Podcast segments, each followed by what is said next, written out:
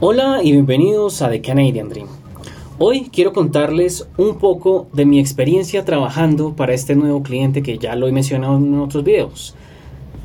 Eh, es un cliente para esta empresa, me refiero. Es decir, estoy trabajando en una nueva empresa y esta empresa tiene muchos clientes, los cuales están eh, localizados en Estados Unidos. Por lo cual el inglés es fundamental. Entonces, eso quiero contarles. ¿Cómo me ha ido? ¿Qué me ha parecido?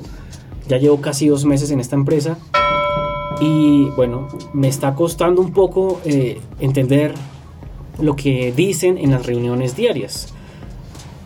Estoy empezando a vivir en carne propia algo que yo ya había visto en otros videos y es lo diferente que es el inglés que uno escucha de sus profesores en, los, en las clases de inglés, lo que uno ve ahí o, en, hasta en videos educativos, que todos sean enfocados a, a enseñar inglés, que es un inglés perfecto, con buena pronunciación, sin, sin de pronto tanto phrasal verb o idioms o cosas por el estilo.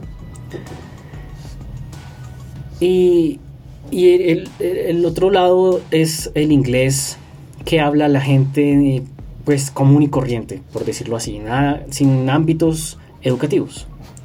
Entonces eso ya estoy viviéndolo en carne propia, definitivamente es duro, es difícil y es hasta frustrante porque uno dice, ¿cómo es posible que en las clases de inglés a mi profesora podía entenderle casi el 100% de lo que dice. Si no entendía algo era porque nombraba alguna palabra que era nueva para mí, alguna palabra que yo no conociera.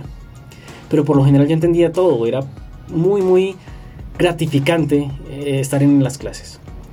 Pero acá en las reuniones es muy diferente, es muy diferente y digamos que en porcentaje, bueno, varía de persona en persona, pero por decir algo, estoy entendiendo un 60, 70% de lo que hablan y, es difícil, es difícil entenderles. Entonces voy a dejarles un video que hice acerca de un truco, un tip, algo que encontré, de pronto ustedes ya lo saben, de pronto no.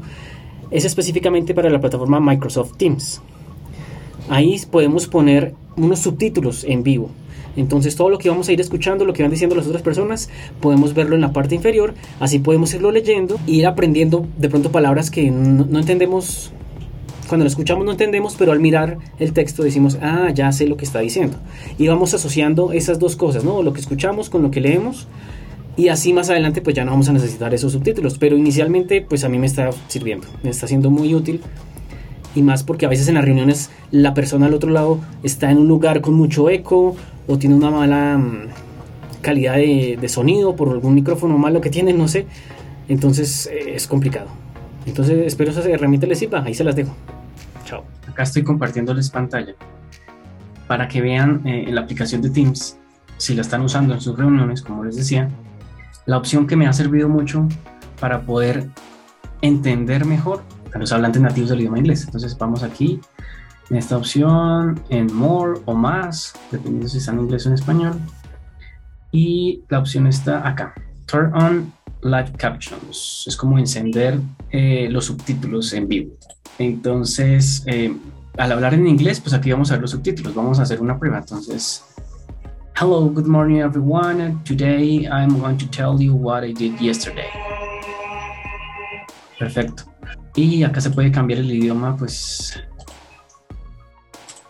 no sé, de pronto también les sirva en, algún otro idioma, no necesariamente en inglés, pongámoslo en español. Entonces, al momento que yo les voy hablando, deberían estar viendo los subtítulos en la parte de abajo y esto es muy útil. Ahí está, funciona muy bien.